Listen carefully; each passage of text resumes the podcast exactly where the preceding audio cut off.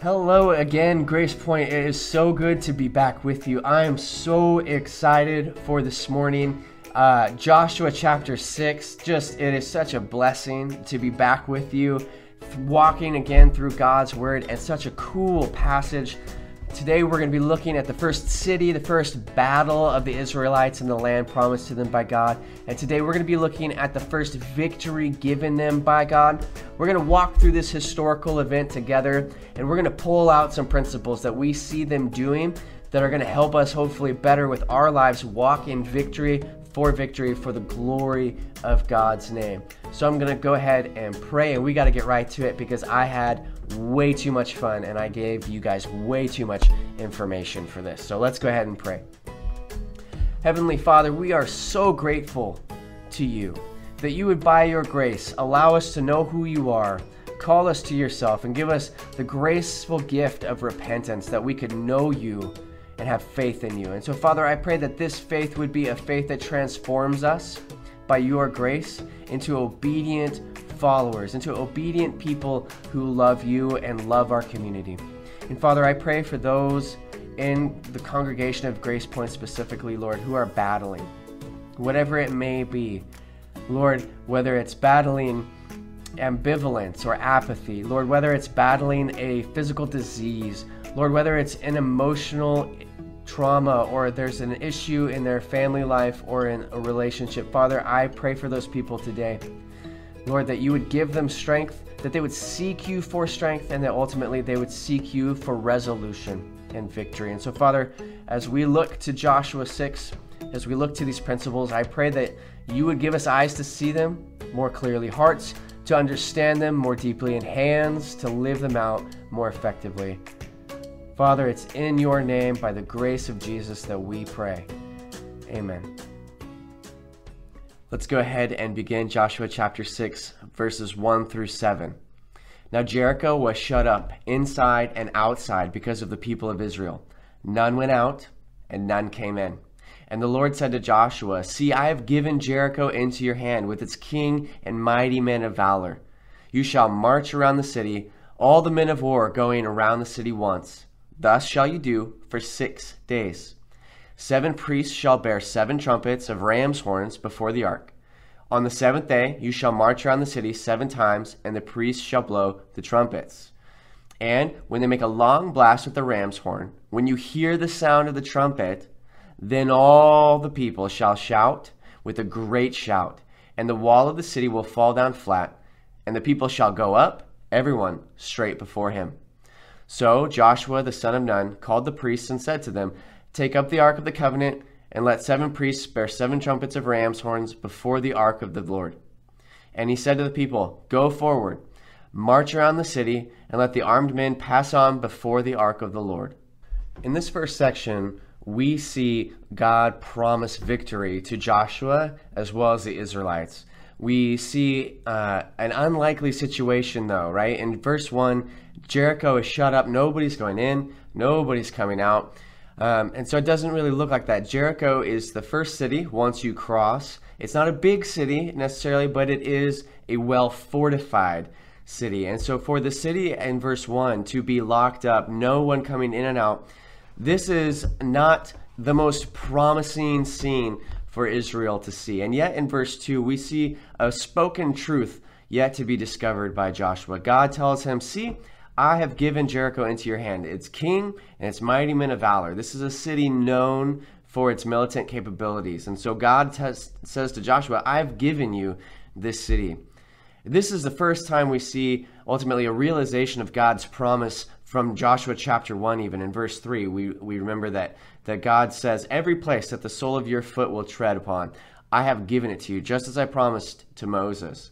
And then we even remember in chapter 2, we had Rahab even saying as much to the spies and into the city of Jericho originally. She says to them, And I know that the Lord has given you the land, and that the fear of you has fallen upon us, and that all the inhabitants of the land melt away before you. We see even from God's perspective, I've given you the land. And then we've seen from man or woman, in this case, Rahab's perspective, their enemy, saying, God has clearly, we understand, has given you this land. And yet, Jericho has shut itself up. Jericho is prepared for a siege. And God tells Joshua, in spite of this, even though it may seem impossible, I have given you this land. And then we see in verse 3 to 5.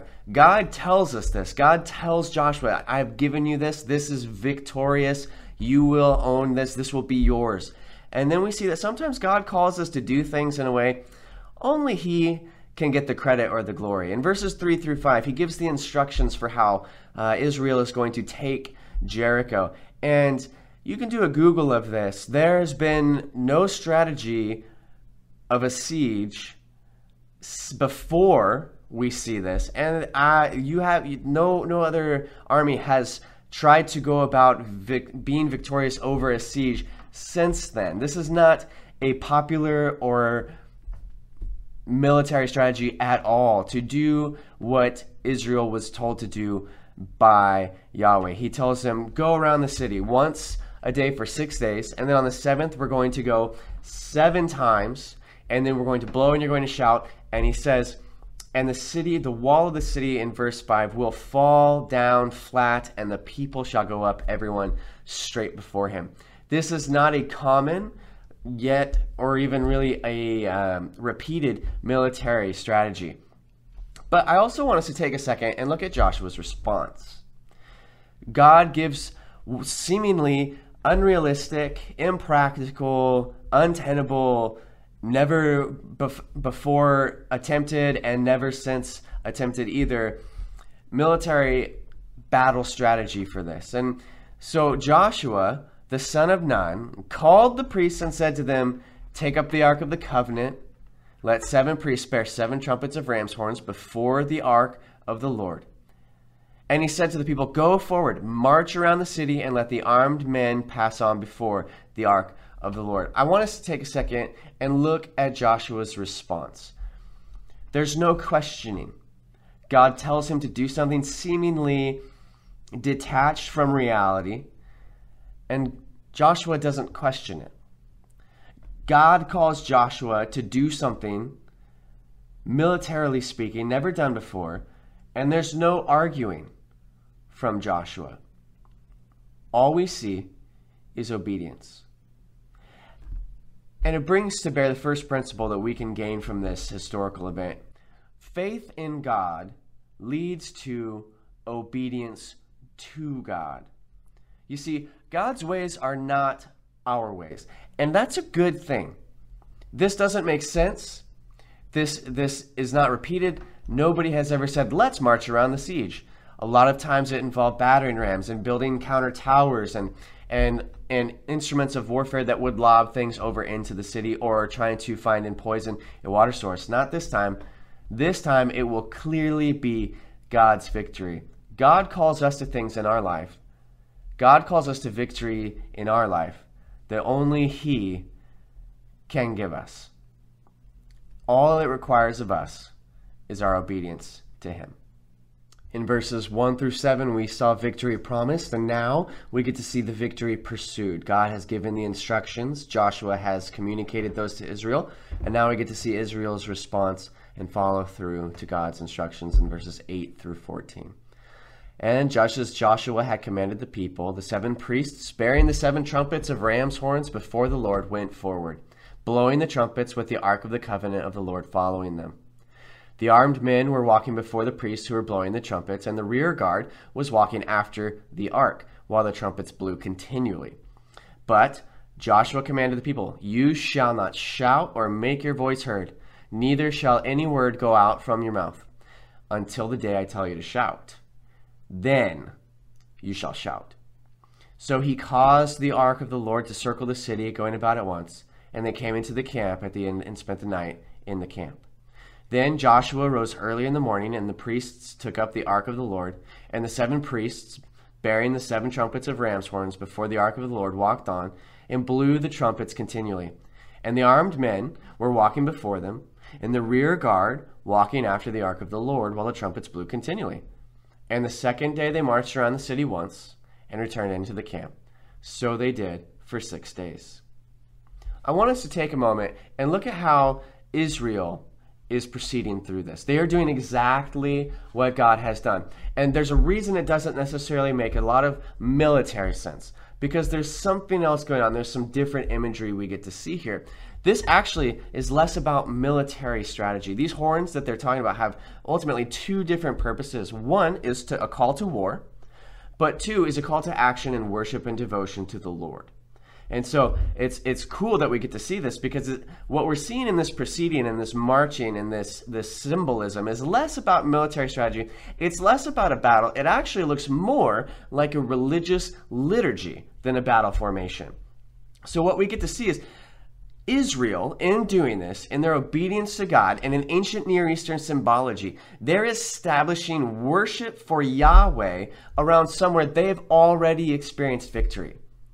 And yet, the walls still are standing, the gates still are shut, no one is going in, and no one is coming out. Now let's take a moment and let's consider the perspective of those in Jericho. Constantly in the day, sieged, you're under pressure, you don't know what's going on, the city walls are there, but you know that there's an army on the other side who is all but guaranteed a victory if it comes to blows. So consider this you have the horns blasting. But then if you look, you have these men quietly walking in a religious procession around your city. You, you, you, would think the people in Jericho would start to ask questions. Why aren't they attacking? When will they attack? What, what do they know? What gate didn't we lock? What hole didn't we cover? Did they poison our water supply? What are they doing? Are they scared? But remember how their God parted the Jordan. Remember the kings on the other side. And I think we, what we need to remember in this situation is that oftentimes victory requires endurance. We see all these questions from those in, in Jericho, but then we also need to consider the perspective of those going about this procession around the city in Israel. The people of Israel are, are marching. The men of valor, the, the soldiers are going before.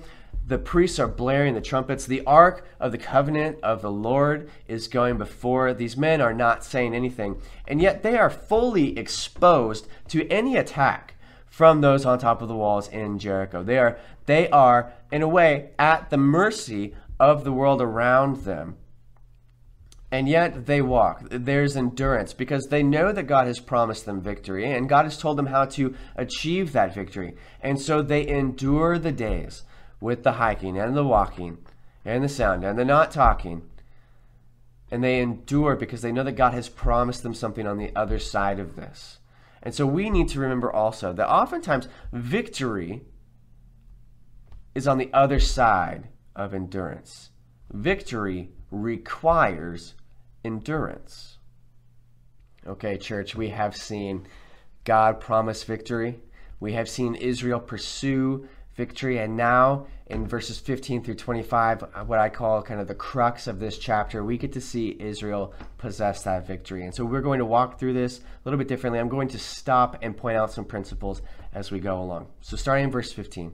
On the seventh day, they rose early, at the dawn of the day, and marched around the city in the same manner seven times. It was only on that day that they marched around the city seven times. And at the seventh time, when the priests had blown the trumpets, Joshua said to the people, Shout, for the Lord has given you the city. And the city and all that is within it shall be devoted to the Lord for destruction. Only Rahab the prostitute and all who are within her house shall live, because she hid the messengers whom we sent. And then in verse 18 and 19, we have some principles I want to pull out. But you, keep yourselves from the things devoted to destruction, lest when you've devoted them, you take any of the devoted things and make the camp of Israel a thing for destruction and bring trouble upon it. But all silver and gold and every vessel of bronze and iron are holy to the Lord. They shall go into the treasury of the Lord. Now, I want us to pause and see a principle here. This is not Israel and saying all of these things go to the Lord. This is not them simply saying all the shiny things go to God. God likes shiny things. what what we're seeing here is we're actually seeing a military practice of this day where those the general would command the army and then all of the people under him some people would be over platoons and whatnot but those who fought valiantly made great gains or held off an enemy attack or were very strategic or or something along those lines if you fought valiantly with great bravery and you made great gains on behalf of your military you got more spoils from the victory. But what we see Israel doing here is putting into practice what they already confess to believe. And that is, in this case, that God is the warrior who fights and wins on their behalf. And so, who do the spoils go to? They go to God. So that's the that's our version when we say, "Hey, soli deo gloria," or "Hey, all the glory goes to God. What we're saying is God is the one who fights and wins on our behalf. And so all the glory and all of our victories in this life goes to God. And then we pick back up in verse 20. So, upon these instructions, the people shouted, and the trumpets were blown. And as soon as people heard the sound of the trumpet, the people shouted a great shout, and the wall fell down flat. So that the people just went up into the city, every man straight before him, and they captured the city. Then they devoted all in the city to destruction, both men and women, young and old, oxen, sheep, and donkeys, with the edge of the sword. And I want to take us, give us a second to just kind of pause, because I can understand in verse 21 how some or many even might think that this is unnecessary or harsh to kill everyone, man woman, young and old, oxen, sheep, donkeys, with the edge of the sword. I can understand you might think that that's harsh or that that's unnecessary. So I want us to take a second and think about this. Remember the actions of these people. They have had plenty of time to turn to God. Remember all the way back hundreds and hundreds of years, generations and generations ago, Abraham is talking to God. And God in Genesis chapter 15 says, Their punishment is not yet complete. They have not earned what they're going to get. And so we we hundreds of years ago we knew that they had an opportunity like Nineveh in the book of Jonah if they would turn and repent God would save them but God knew that they wouldn't and that what was in store for them was hundreds of years in the making so they have spent hundreds of years choosing to do what they're going to do now remember even in, in this time of, of the book of Joshua, they hunted the spies that went to Rahab's house. And they did not hunt the spies so that they could say, hey, your God is the one true God. How do we become your people to worship and engage your God in a merciful manner? No, no, no. They hunted the spies to kill them. And then remember that in verse 1, Jericho had shut up its walls. No one came in and no one went out. And what that also is implying is that nobody came out to meet Israel in the ancient fashion and say, How do we want to do this battle? What will it take for us to not battle? There was no discussion of, of, of militant strategy. There was no discussion of how the battle will, will go forth. What they did in that was they shut their gates and they declared war, all out war on the people of Israel. It's like today, just as people close themselves off to the gospel today, so Jericho closed themselves off. And just as when they close themselves off to the gospel today, they choose their destruction instead of life in Christ, Jericho closed themselves off and chose their destruction. And then I would also encourage you, from the perspective of Israel and God's perspective of Israel, to remember the stakes. You see, God is establishing his people. There's no room for sin. The culture of this people, of these people in Jericho and those in, in the promised land in general would corrupt and it would mutate Israel's DNA.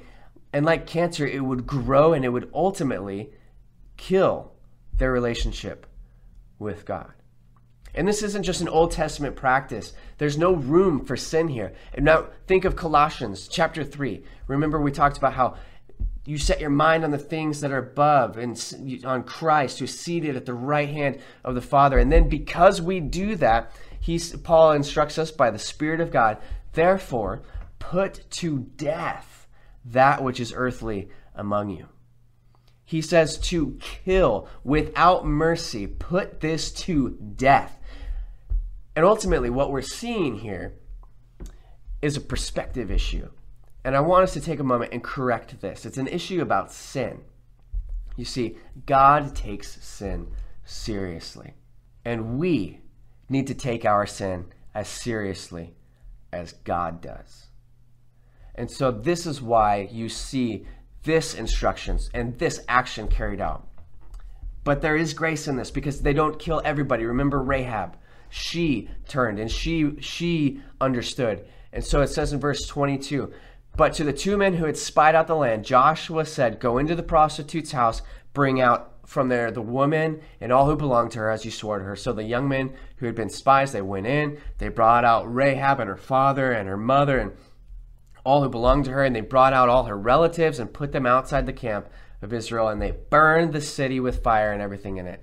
Only the silver and gold and the vessels of bronze and of iron they put in the treasury and the, of the house of the Lord. But Rahab the prostitute and her father's household and all who belonged to her, Joshua saved alive. And she has lived in Israel to this day because she hid the messengers whom Joshua sent to spy out Jericho. So I want us to remember verse 24, of course. To take any of the spoils is to rob God and claim you deserve to withhold something from God. You put yourself in his place. You say you are the victor. But then in verse 25, I want us to take a second and look at this. Remember, she has lived in Israel to this day because she hid the messengers whom Joshua sent to spy out Jericho. This is proof that this is an historical event, and this helps us understand when this book was written within a generation of these events, eyewitnesses to this event. This is the effectively the author saying, "Don't believe me? Just ask her." But I also want us to see this. Obedience to God equals salvation. Rahab exemplifies obedience of repentance. She turned from her culture from her heritage, from her history, from her status. She turned from her worldview. She turned from everything. And along with her household, she was saved. You see, Rahab's faith and obedience in faith gained her preservation by God and a place among his people because he had a purpose for her life. We read again in James, in the, the faith and works chapter, works proving faith. Rahab is an example. James says in verse 25 of chapter 2 And in the same way, was not also Rahab the harlot justified by works when she received the messengers and sent them out by another way? And we see in today's text of Joshua, yes, she was. Her faith led to repentance, ultimately found in obedience, and her obedience was her salvation. We have seen God promise victory. We have seen Israel pursue victory. We have seen Israel finally possess that victory. And now, through Joshua, um, these final two verses, we get to see the preservation of that victory. Starting in verse 26, Joshua laid an oath on Israel at that time, saying, Cursed before the Lord be the man who rises up and rebuilds the city Jericho. So he's not saying, curse before me, or hey, you got a bone to pick with the people of Israel. He's saying, this is between you and the Lord. You will have to answer to him if you rebuild this city. At the cost of his firstborn shall he lay its foundation, and at the cost of his youngest son shall he set up its gates. So the Lord was with Joshua, and his fame was in all the land.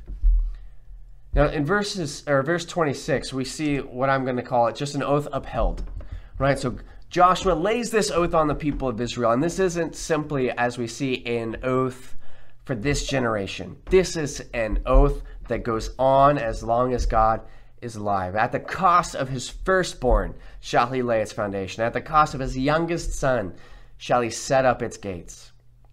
Now, those are bookends to construction. You lay a foundation first, and then when you're finished with the city, you set up the gates. And we see this actually comes to fruition. These, these, this oath that Joshua lays on Israel does not die at Joshua's death. No, no, no. God still holds this. In 1 Kings chapter 16, verses 34, we're reading about this reign of Ahab at the end. And Ahab was a horrible king. He did more to provoke the Lord, the God of Israel, to, to anger than all the kings of Israel who were before him. verse 34 says, And in his day, Hiel of Bethel built Jericho. He laid its foundation at the cost of Abiram, his firstborn, and set up its gates at the cost of his youngest son, Segub, according to the word of the Lord, which he spoke by Joshua, the son of Nun. Do not put the Lord your God to the test. Do not take his words lightly. And do not build for yourself what God has destroyed for your good. You're, it's like a dog going back and eating its vomit. God has saved us from things. God has given us victory over things in our life, sins that we couldn't kick until He, by His grace, did it. Addictions we couldn't get over until He, by His grace, freed us. Relationships that we shouldn't have been in, that were toxic or abusive, that God gave us a way out of. Do not build back for yourself what God has destroyed for your good. And then in verse 27, it says, So the Lord was with Joshua, and his fame was in all the land. God told Joshua, I am going to make your name great. People will know who you are. Everywhere you go belongs to you. I'm with you always. Trust me, and I will make your name great. And so we see here already in the first battle, Joshua's name is in all the land. You see, Joshua's faith and obedience gained him prestige among the nations because he walked powerfully in God's purpose for his life. Joshua had faith to obey, and in his faith and obedience, he found victory in walking intimately with God. Well, Grace Point, thank you so much for giving me this opportunity to be with you again, to dig into this Joshua chapter 6 and this battle of Jericho with and for you. Um, just all these principles coming out. And I, I think if there's one way we could sum up Joshua chapter 6, it would be this faith in God leads to obedience to God, leads to victory with God. You see, the writer of Hebrews in chapter 11 mentions Jericho and even Rahab in their obedience. And he says, By faith the walls of Jericho fell after the army had marched around them for seven days. By faith, the prostitute Rahab, because she welcomed the spies, was not killed with those who were disobedient. So you see, faith in God leads to obedience to God, leads to victory in God. So I want to encourage you, please remember, whatever God has called you to, God does not lose. So, whatever mountain you feel like you're climbing, whatever wall you feel like you're walking around, I would encourage you to remember if God has called you to it, God will walk you through it. So, do it with endurance for the name of God. But remember, nobody in this text today walked around that wall alone. They walked with each other. The people of God are called to bear each other's burdens because that will make the load light. So, whatever you're going through, share it with the people of God so the people of God around you can walk with you through that. And finally, I would ask you this, this one final question What in your life needs to die that you can live for God? Ultimately, I, I remember the prayer of Psalm 139, right? Verses 30, 23 and 24, where he says, Lord, search my heart and know me. Let me know. Let me see if there's anything within me that would keep me from you. And when you read that and you meditate on that, you simply, when you dedicate yourself in the morning to God's service, maybe just add this a little bit on God, give me strength to kill today what would keep me from you tomorrow. I love you, Grace Point. I am praying for you. I am polling for you. We are thinking of you. We miss you. We can't wait until we get to see you again, whenever that may be.